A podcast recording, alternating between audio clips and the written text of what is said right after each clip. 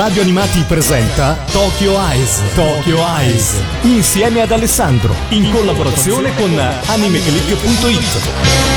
Amici di Radio Animati, ben ritrovati qui a Tokyo Eyes. Io sono Alessandro Falciatore, il direttore editoriale del sito www.animeclick.it e come la scorsa settimana Oggi è qui con me Gigio, direttamente da Sul Serial, che ricordiamolo la scorsa settimana ha festeggiato il traguardo della centesima puntata.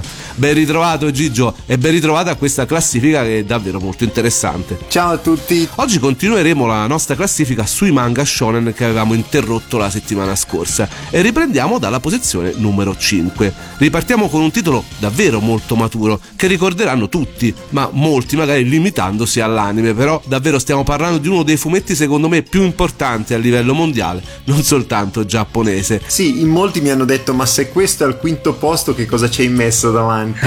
eh, è un manga di Gonagai e quindi è già eh, diciamo facilmente intuibile per tutti quanti. Sto parlando di Devilman, è eh, un manga anche questo straordinario che ha fatto da prepista praticamente per un genere intero. Se pensiamo che eh, questa, quest'opera è stata scritta addirittura nel 1972 e tratta questi determinati temi uh, in questa maniera vi fa capire quanto uh, era veramente avanti questo autore. Io non sono uno straordinario appassionato di uh, Gonagai, ho letto diverse sue opere, ma nessuna mi ha colpito così tanto come Devilman, perché qui ci avviciniamo un po' a tutto quello che è il mondo non solo della mitologia ma anche eh, religioso se vogliamo dire eh, con eh, la classica sfida tra il bene contro il male con eh, un personaggio tremendamente eh, ben caratterizzato mh, mm, e si mescola poi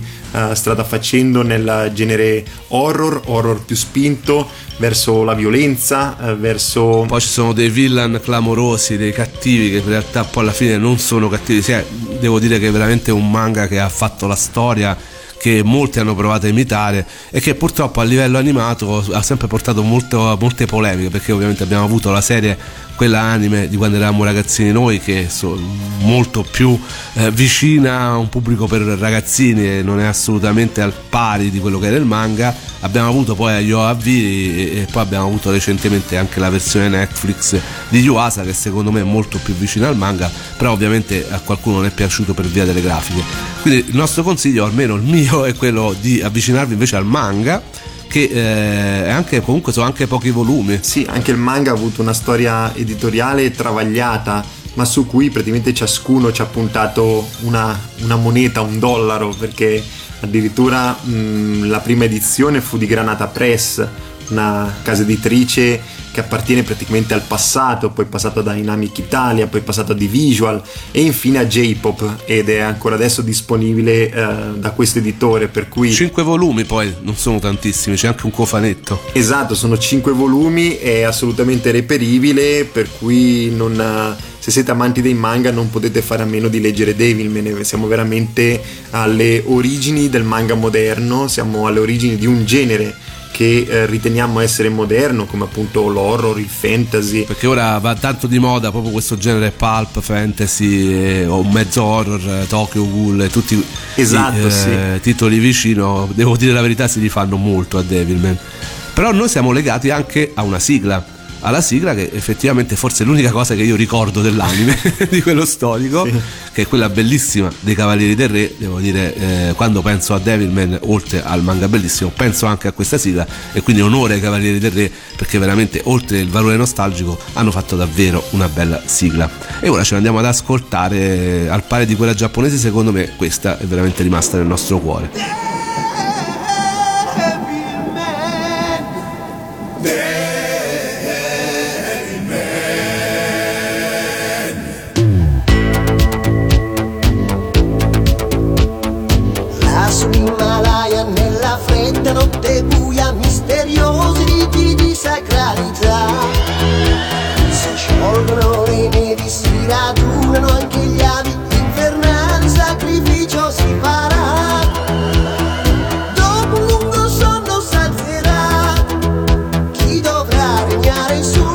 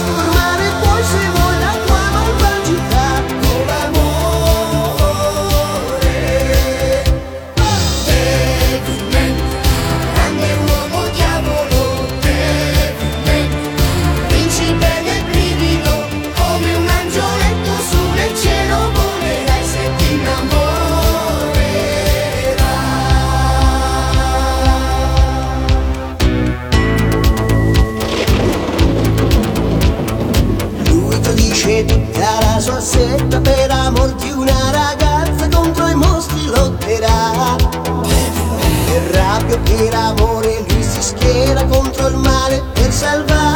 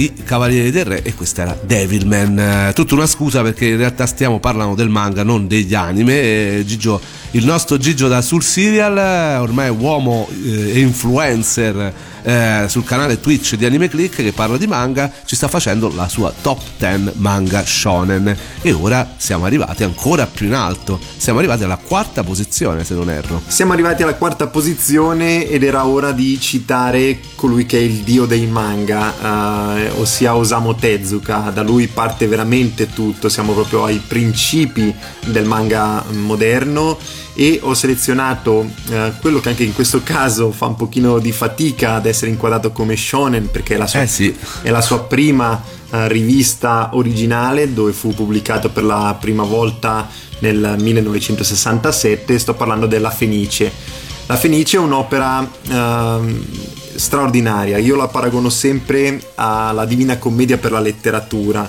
È un, un sorta dove un po' è partito tutto per quanto riguarda i manga perché eh, è dove Osamu Tezuka fa veramente una riflessione sulla vita, sulla società, sull'essere umano e soprattutto del rapporto che ha l'essere umano con la natura.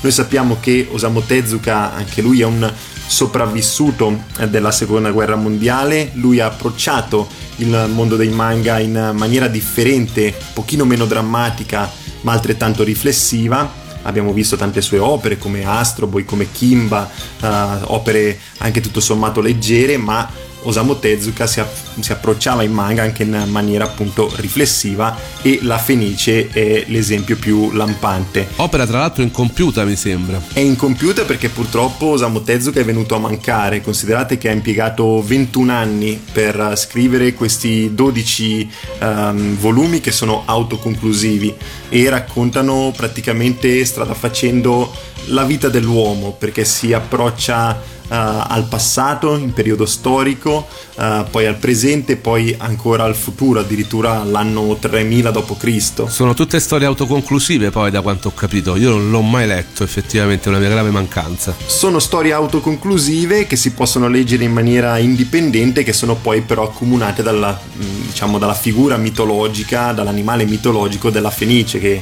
sappiamo tutti essere un animale che risorgeva dalle proprie ceneri. E uh, la cosa straordinaria di questo fumetto oltre appunto ad essere scritto da Osamu Tezuka è il fatto che questo autore ha anche raccontato quello che poteva essere il futuro dell'uomo. E pensare che l'abbia scritto eh, nel 1967 o 1970 e vederlo rapportato nel 2021 uh, a queste tematiche fa veramente capire che eh, era un autore assolutamente geniale, che aveva una visione della, della vita, una visione della società assolutamente realistica. Tra l'altro la nuova edizione della Fenice ad opera dell'editore J-Pop è ancora in corso. È ancora in corso, eh, mentre vi stiamo parlando siamo giunti al volume numero 6, saranno 12 in tutto e anche questa è un'opera assolutamente da recuperare perché eh, io ho anche un altro parere su questo manga, nel senso che non lo approccerei se non avessi mai letto nulla di Osamu Tezuka perché va anche capito Sì. nella lettura, per cui io prima di tutto consiglierei altre opere di questo autore come Ayako, come i Tre Adolf, come la Principessa Zaffiro. Ora per esempio è uscito da pochissimo anche Triton, se siete legati a Toriton, il cartone animato della nostra infanzia, ecco un'altra opera che io sto leggendo invece mi sta piacendo parecchio. Come a te è piaciuto parecchio, e lo sappiamo, l'opera che viene dopo, che non poteva mancare nella tua top 10. No, chi mi conosce sa che sono un grandissimo appassionato di un autore. Abbiamo fatto anche una puntata qui assieme, se vi ricordate, diversi mesi fa, eh, in cui parlavo di Mitsuro Daci, un autore che eh, proprio in eh, questi giorni ha compiuto 70 anni e ehm, ho scelto per voi la posizione numero 3 eh, il manga di Touch, il manga che è riconosciuto da tutti come essere uno dei eh, migliori shonen, nonché Spokon, ossia manga sportivi, che però mescola all'interno di, eh, queste, di queste pagine tantissima anche vita quotidiana, slice of life, eh, abbiamo tanta commedia e soprattutto anche del dramma, perché abbiamo eh, tre protagonisti, due fratelli gemelli e una ragazza, abbiamo quindi Tatsuya, eh, Katsuya e eh, Minami. Che noi in realtà molti si ricordano nell'anime che si chiamava Prendi il mondo e vai, chiamarsi Tom, come si chiamava Tom nell'anime? e Kim si, si chiamavano quei nomi assurdi che dava Mediaset. Esatto. E Minami rimaneva Minami, se mi Minami rimaneva bene. Minami, esatto. E che vivono la loro quotidianità nella maniera più tranquilla in assoluto. I due gemelli hanno un carattere completamente differente, uno è bravo a scuola e soprattutto nello sport, l'altro invece è uno scansafatiche, anche un po' un attaccabrighe. E eh, Minami si divide tra i due, sono tutti e due innamorati di lei, però lei non sa chi scegliere. E diciamo che eh, si pongono un obiettivo, poi il dramma eh, li separerà e eh, da lì in poi comincerà una storia di riscatto totale, una storia veramente meravigliosa in cui si mescola appunto il tutto alla- allo sport del baseball, che è uno sport che in Italia è poco conosciuto e praticato, anzi credo che lo pratichino veramente in eh, pochissimi.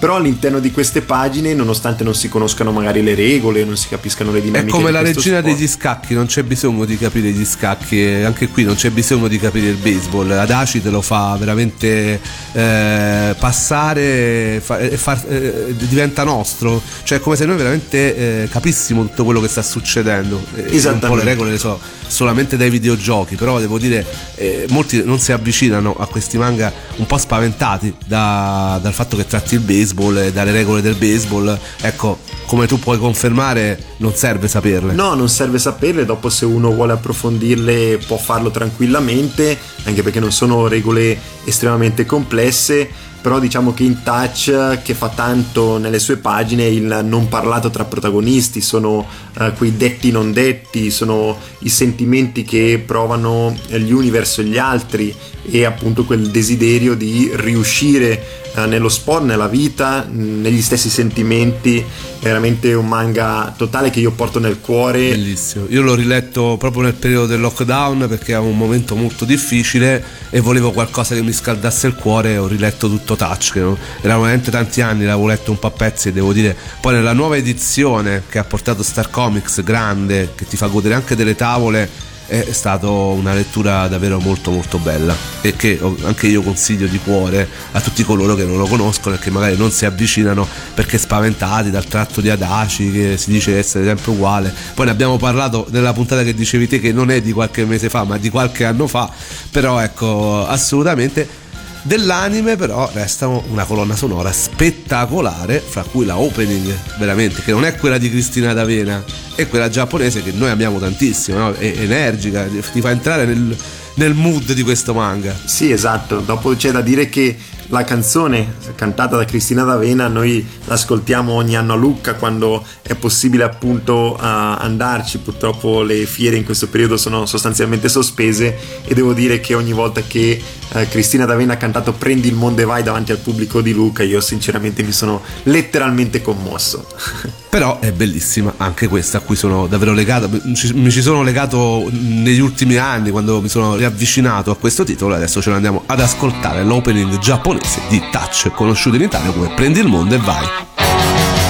呼吸を止めて1秒あなた真剣な目をしたからそこから何も聞けなくなるの星屑ロンリネスきっと愛する人を大切に して知らずに臆病なのね。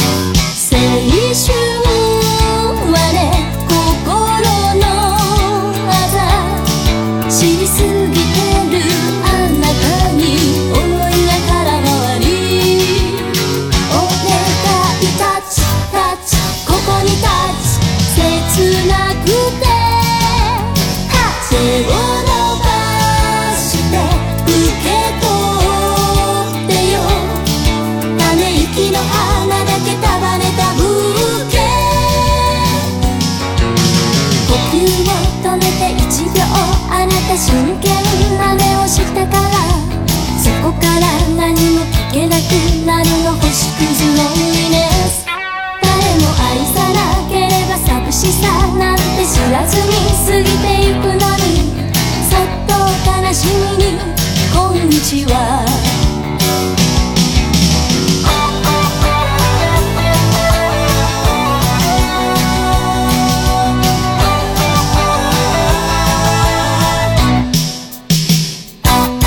Ma quanto è bella questa canzone, quanto ci piace, tra l'altro la stavamo canticchiando nuovamente. Sì, esatto. Anche mentre l'ascoltavamo. E siamo sempre a Radio Animati, io sono Alessandro Falciatore. Oggi eh, non c'è Patrizia con me, c'è Gigio che non sta parlando di Bridgestone o Bridgerton, quelle roba che parli te, no? No, non sto parlando di serie televisive, non sto parlando di Netflix, non sto parlando di HBO, non sto parlando di, eh, ness- di sceneggiatura, di tecnica. e Lupin. Lupin quello vero, quello della serie, no, Lupin quello non della serie TV, quello del fumetto. No, stiamo parlando di manga. Niente, se sentite Gigio non sta parlando di serie TV, sta parlando di manga che è la sua passione. D'altronde basta farsi un giro anche su YouTube eh, o su Facebook, lui ormai è un influencer. Hai fatto il video, quanto dura quel video della tua collezione di manga? È circa 70 minuti, ma se avete voglia di andare a ehm, rovistare su YouTube sul canale di Otaku Inside ho appunto fatto una video collezione eh, di tutto quello che ho in casa sostanzialmente. Eh Sì, una cosa, quasi una, una biblioteca manga, diciamo. E ormai Gigio è super esperto, eh, anche storico, dei manga e ce ne racconta sempre. Ha fatto questa top 10 manga shonen, ne avevamo parlato già sul nostro canale Twitch, non poteva mancare essendo titoli comunque molto vicini anche a chi è un po' più adulto, appunto chi ha la nostra età, quindi sono secondo me titoli veramente che possono essere riscoperti o scoperti totalmente anche dagli ascoltatori di radio animati. D'altronde chi sta eh, nelle prime due posizioni eh, sono veramente dei titoli clamorosi. Cioè sono titoli che è impossibile non conoscere e che hanno fatto eh, la storia dei manga ma anche degli anime, è un po' la storia di tutti noi amanti di queste cose. Chi ci sta in seconda posizione e non poteva mancare? In seconda posizione ho messo quello che è riconosciuto da tutti come essere il miglior Spokon in assoluto, ossia il miglior manga sportivo in assoluto, ed è il manga di eh, Takehiko Inoue Slam Dunk. Takehiko Inoue Eh, lo sì. conosciamo tutti quanti, ehm, in uscita eh, in questi periodi ci sono Vagabond, Real, anche se eh, sono diciamo più o meno lenti nel- nell'uscita perché l'autore eh, impiega il giusto tempo per, per disegnare, per produrli, per scrivere la sceneggiatura. Slam Dunk, come ho detto, è un manga sportivo eh, che vede protagonista Namichi Sakuragi, che è un appassionato soprattutto di belle ragazze, è un, è un attaccabrighe, è uno scanzonato personaggio che è sempre a caccia di eh, ragazze da conquistare, ma purtroppo viene sempre bidonato da tutte quante. Si avvicina al mondo del basket semplicemente perché si innamora di Akane, che è la sorella di Akagi, ossia il personaggio e Il gorillone. il gorillone, cioè il, il capitano della squadra dello Shoku. Lui eh, entra subito in palestra, cerca subito di inserirsi all'interno della squadra finché pian pianino capirà che nello sport non tutto è concesso. Nello sport bisogna allenarsi, bisogna lavorare duro, bisogna imparare le regole e soprattutto bisogna fare squadra. E Anamici non è assolutamente abituato, anche perché all'interno della stessa squadra c'è il suo rivale in amore, ossia Rukawa. Eh, strada facendo poi si uniranno nuovi personaggi che formeranno appunto la squadra dello Shoku e da lì in poi dovranno cercare di eh, raggiungere i più grandi traguardi, ossia il campionato nazionale, eccetera, eccetera.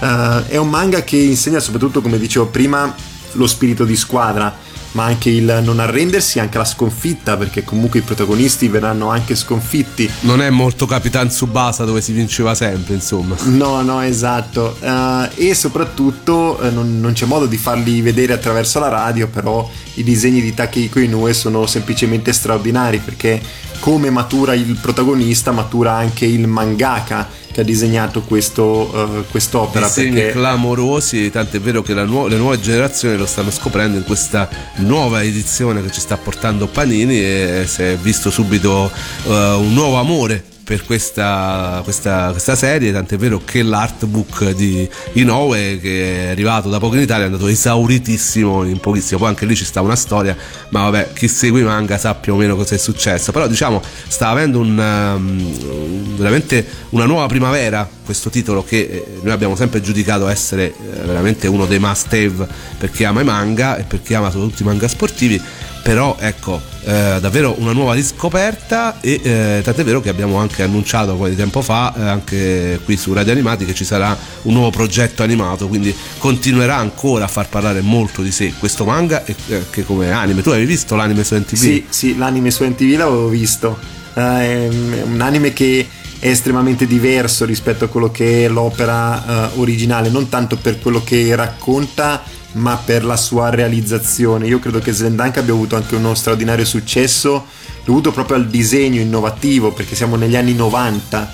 Eh, Inoue disegnava quel genere di protagonista negli anni 90 ed è una cosa sensazionale se lo paragoniamo anche soltanto agli Spokon di adesso.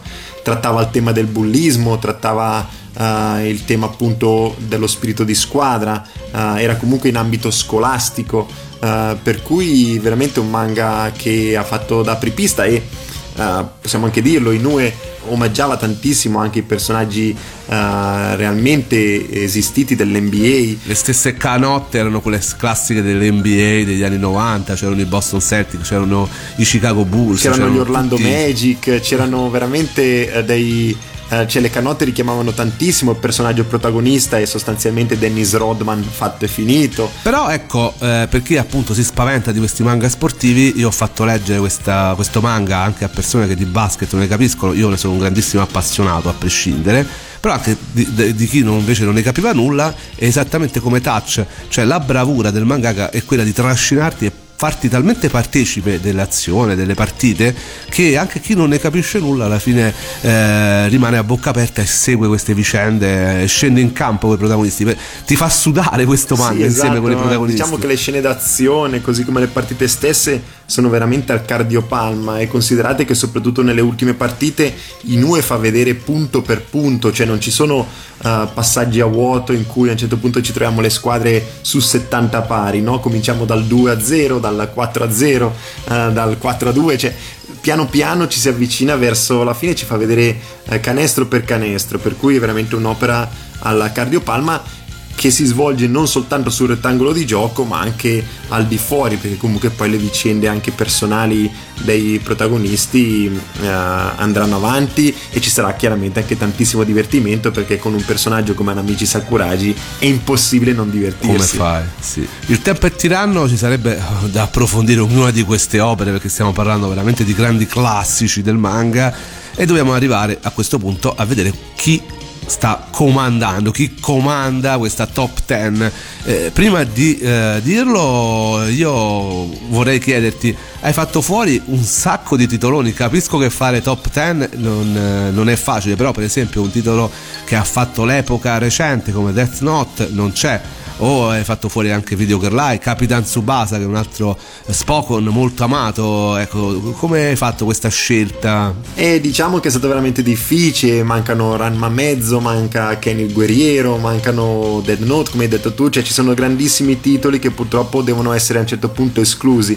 La mia prima lista prevedeva 25 titoli, sono riuscito a ridurla a 16 e a quel punto era veramente come scegliere tra mamma e papà, cioè nel senso era veramente impossibile cestinarne uno perché eh, li ritengo dei capolavori. Purtroppo alla fine eh, una scelta andava fatta e ho seguito il cuore. e a questo punto appunto su questa scelta di tantissimi titoli tu hai eletto Rocky Joe Ashita no Joe, sì, eh, Joe del domani, è un'opera secondo me semplicemente titanica, è un'opera eh, meravigliosa disegnata da Tetsuya Akiba e eh, scritta da Asao Takamori è eh, diciamo il manga per eccellenza perché vi ho parlato prima della seconda guerra mondiale e quant'altro e anche questi erano autori che erano sopravvissuti a quella grandissima tragedia. Kiba poi tra l'altro eh, se andate a scoprirlo, cercate qualche articolo qua e là, ha veramente una storia travagliata dovuta alla seconda guerra mondiale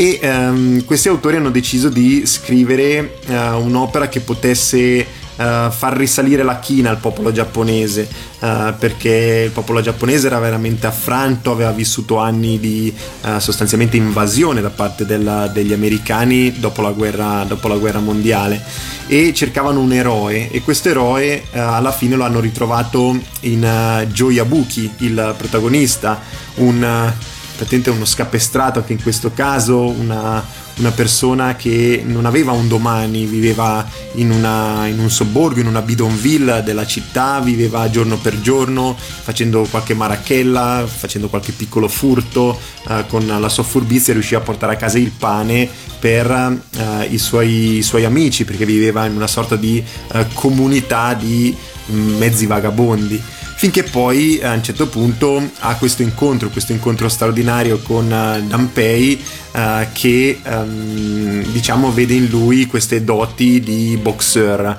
ehm, vede in lui quella grinta, quell'occhio della tigre eh, classico del- del- dei pugili e eh, soprattutto vede in lui il dramma, cioè un personaggio travagliato che è in grado di eh, cadere ma anche di rialzarsi. Per cui da qui in poi partirà tutta la storia di Joe che inizialmente rifiuta il pugilato, poi cadrà, si alzerà, ricadrà, si alzerà, avrà eh, un rapporto conflittuale con se stesso soprattutto, con eh, il suo avversario, con Rikishi, il suo avversario diciamo così doc all'interno di eh, questa serie, avrà anche una- un approccio sentimentale con Yoko che invece è una ricca ereditiera e eh, è veramente una storia completa dall'inizio alla fine con un finale meraviglioso che non può che strappare lacrime diciamo così. Non facciamo spoiler no però assolutamente lacrime famoso. chiaramente diciamo così eh, di cuore eh, a caldo. E- ed è veramente questo un manga assolutamente da leggere. Tra l'altro iper ricercato perché abbiamo visto che l'edizione Perfect che ha fatto la Star Comics è esauritissima, ce l'hanno chiesto anche a noi di Anime Click in tutte le lingue, di, noi abbiamo, ne abbiamo parlato anche con Star Comics a breve ci saranno le ristampe anche un, con eh, materiale migliorato di, della Perfect di Rocky Joe e quindi tutti i giovani che vogliono approcciarsi, che stavano chiedendo, c'è stato un amore anche qui viscerale nuovo, io non me l'aspettavo per questa serie e a noi ci fa ovviamente piacere perché comunque come dice Gigio è eh, uno di quei titoli imprescindibili. Ecco a brevissimo nei prossimi mesi dovrebbe arrivare appunto la ristampa da parte di Star Comics e potete anche eh, quindi acquistarlo. Sono 13 volumi se non mi sbaglio. Sono 13 volumi in uh, perfect edition quindi leggermente più grandi di un manga uh, standard anzi nemmeno troppo leggermente. Sono dei bei volumoni. La prima edizione ne contava 20 ed era poco più che la sottiletta Uh, ed è, ripeto, un manga che dovete leggere assolutamente perché ha un protagonista meraviglioso, una storia travagliata, è ambientato uh, negli anni eh, 60 e ha dato poi vita a, secondo me, diverse uh, ricalcate da parte non soltanto uh, del... D'altronde lo sceneggiatore è quello che ha fatto tantissimi eh, Spokon, fra cui uno famosissimo è l'Uomo Tigre, mi sembra, no? Sì, eh, poi se leggerete eh, Rocky Joe e poi vi guarderete il primo film del 1980 di, eh, della saga di Rocky con Sylvester Stallone, eh, secondo me ne noterete sicuramente le analogie, anche se non sono analogie ufficiali, però è veramente una, un qualcosa che si somiglia parecchio, soprattutto nell'input iniziale. E eh, devo dire anche il disegnatore Kiba è qualcosa di straordinario, ha dei tratti straordinari, lui è un uomo straordinario, l'abbiamo visto anche eh, durante il periodo più brutto del coronavirus, lui è anziano, ha più di 90 anni, ma ancora combatte, ancora fa manga e eh, sta lì nella eh, sua stanzetta a disegnare, girata questa foto, mi ha fatto molta tenerezza, 90 e passa anni è ancora lì un mito vivente. Quindi abbiamo chiuso questa classifica che vede Rocky Joe in prima posizione, Slam Dunk in seconda e al terzo ecco la scelta del cuore di Touch.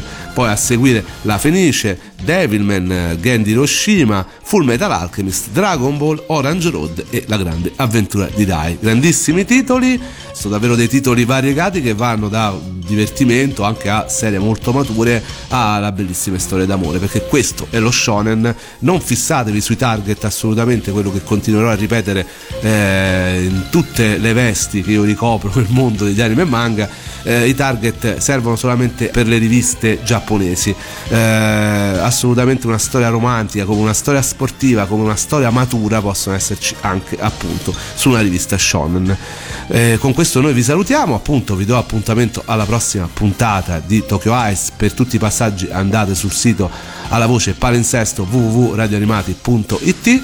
Potete ovviamente recuperare tutte le altre puntate su ogni possibile device eh, e anche qui eh, grazie ai nostri podcast che potete trovare direttamente sul sito di Radio Animati. A me Gigio ci trovate su www.animeclick.it e ultimamente anche sul nostro canale Twitch dove facciamo una programmazione settimanale piuttosto impegnativa. Stiamo eh, non so dove troviamo il tempo, Gigio, per fare tutte le cose è che facciamo. È impossibile, però ce la facciamo, dai. Sì, sì, alla fine ce la facciamo perché siamo appassionati e d'altronde tutta la passione nasce proprio eh, dalle nostre, da quando eravamo ragazzini e ci ascoltavamo quelle bellissime sigle e vedevamo quei bellissimi cartoni animati, all'epoca li chiamavamo così, eh, tra cui non poteva mancare appunto Rocky Joe.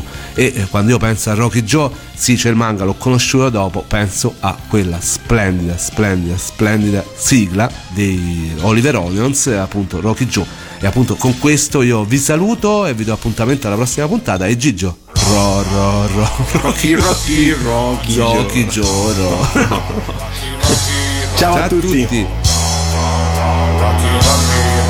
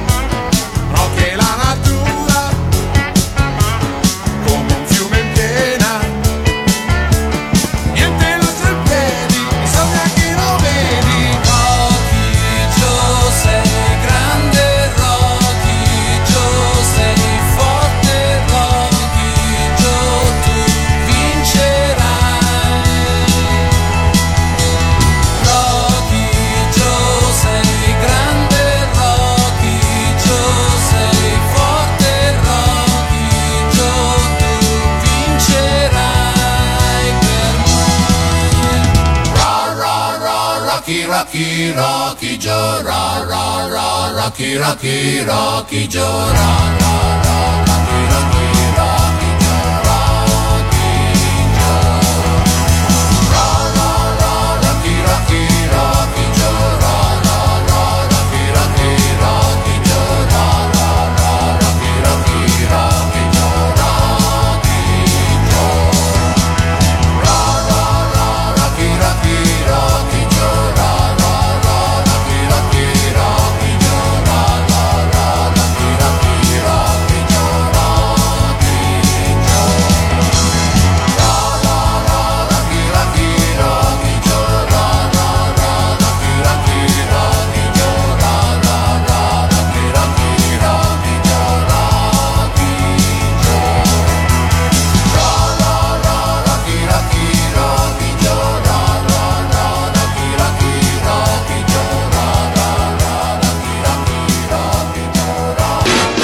Avete ascoltato Tokyo Eyes. Tokyo Eyes. Insieme ad Alessandro. In collaborazione con animeclick.it.